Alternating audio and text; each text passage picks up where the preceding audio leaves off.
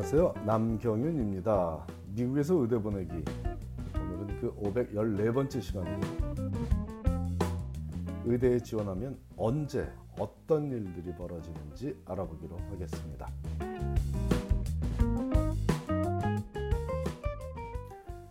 새로운 의대 입시가 시작되었습니다.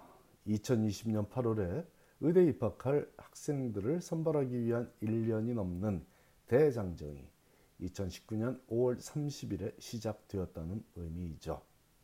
이번 사이클도 예년과 마찬가지로 기억해두면 도움이 될 중요한 날짜들이 있으므로 함께 알아보겠습니다.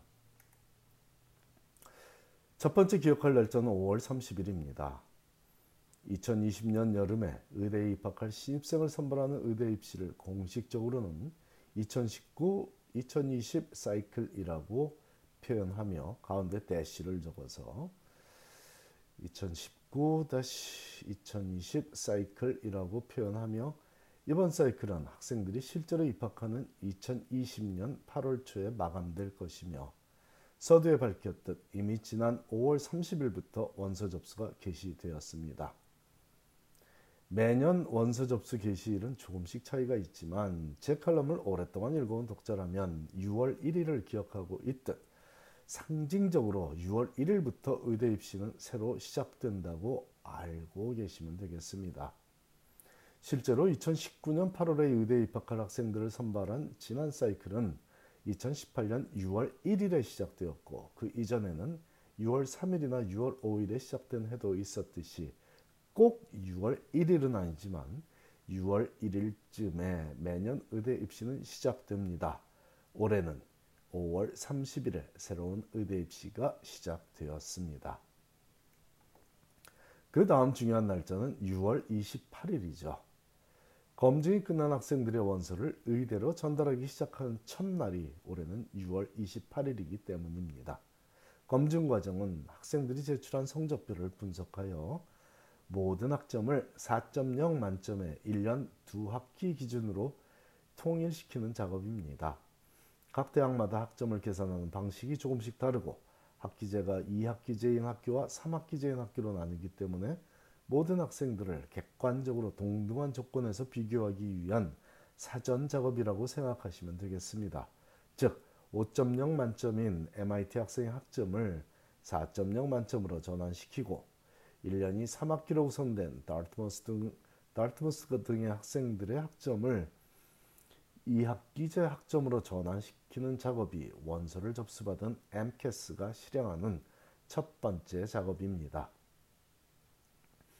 이 작업에 걸리는 시간이 짧게는 한 달 걸리고 길게는 두 달까지 걸리므로 원서를 제출했다고 해서 제출한 그 원서가 의대로 그날 바로 전달되는 것이 아니고 MCAS가 이 검증 작업을 끝낸 다음에 각 의대로 전달되며 이번 사이클의 의대 입시에서 학점 검증이 끝난 학생들의 원서가 각 의대로 전달되는 첫날이 바로 6월 28일이라는 것입니다.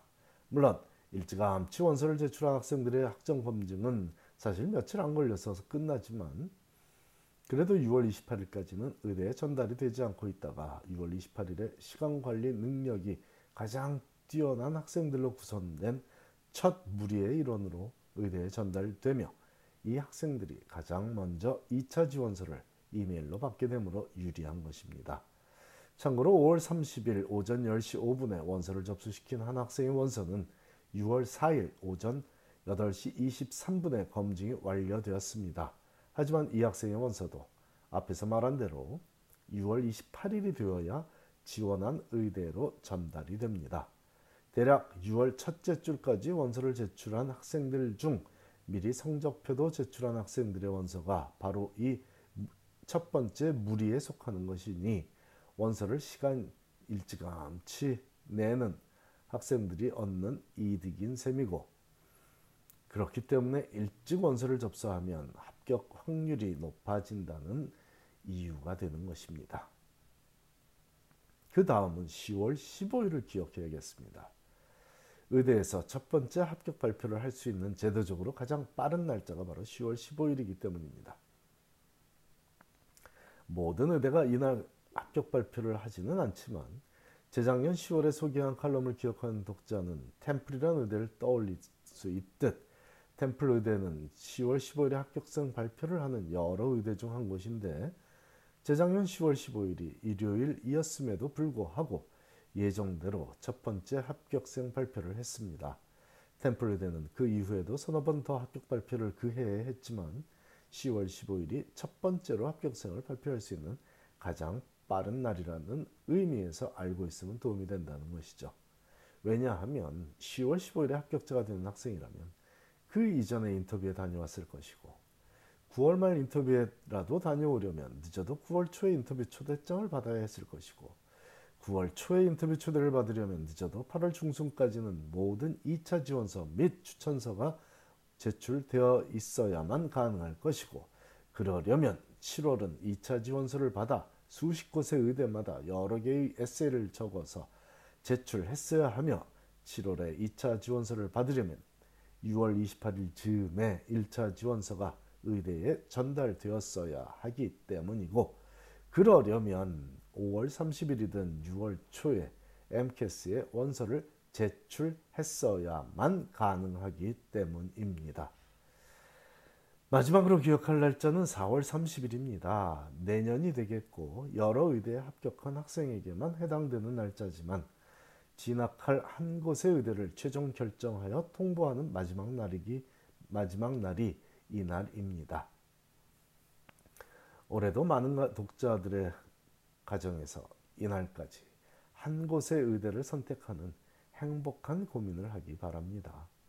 물론 지난주 칼럼에서 설명했듯 이날이 지난 7월 말까지도 웨이링에서 벗어나 다른 의대에 진학을 결정할 수는 있지만 일반적인 경우는 아니므로 4월 30일에 일단 모든 결정은 난다고 생각하는 것이 편할 것입니다.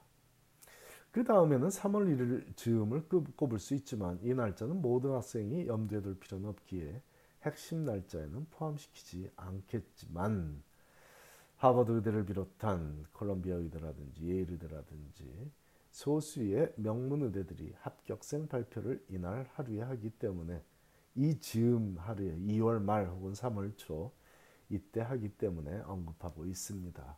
예를 들어 5월 30일에 원서 접수를 시킨 학생이 10월 15일에 본인이 거주하는 주에 주리부대에 합격하고 편한 마음으로 계속 인터뷰에 다니다 3월 1일에 3월 1일 즈음에 하버드 의대 등 명문 의대에 합격하면 그 가정은 참으로 편안하고 기쁜 의대 입시를 치르게 되겠지만 제가 언급하지도 않은 10월 30일 즉 원서 접수 마감일이 시작되는 시기에 맞춰 지원하고서 인터뷰 한두 군데 갈까 말까 하고 끝내 속만 졸이다 결과가 좋지 않을 그럴 가정과는 전혀 다른 세상을 살게 될 것이기 때문입니다.